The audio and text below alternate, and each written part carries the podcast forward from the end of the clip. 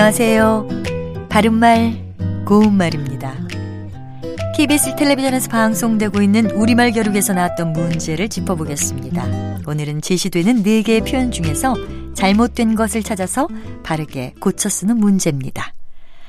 찌뿌듯이, 얼키설키, 더더구나, 왁달왁달. 이 중에서 잘못된 표현은 어느 것이고 그것을 맞게 고쳤으면 어떻게 될까요?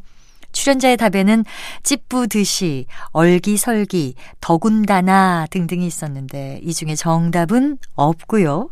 이 문제의 정답은 왁달왁달이고 바르게 고쳤으면 왁달박달입니다. 왁달박달은 성질이나 행동이 곰살스럽지 못하고 조심성 없이 수선스런 모양을 뜻하는 부사입니다.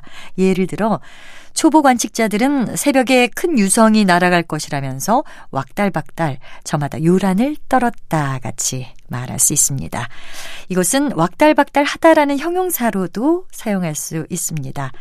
참고로 출연자의 답에 나왔던 얼기설기는 얼키설키의 약한 말인데요. 가는 것이 이리저리 뒤섞여 얽힌 모양을 뜻합니다. 또 더군다나는 더더구나와 마찬가지로 더구나를 강조해서 이른 말입니다. 마지막으로 찌뿌듯이는 몸살이나 감기 따위로 몸이 조금 무겁고 거북하게 또는 표정이나 기분이 밝지 못하고 조금 언짢게 등을 뜻하는 부사입니다. 바른말 고운말 아나운서 변희영이었습니다.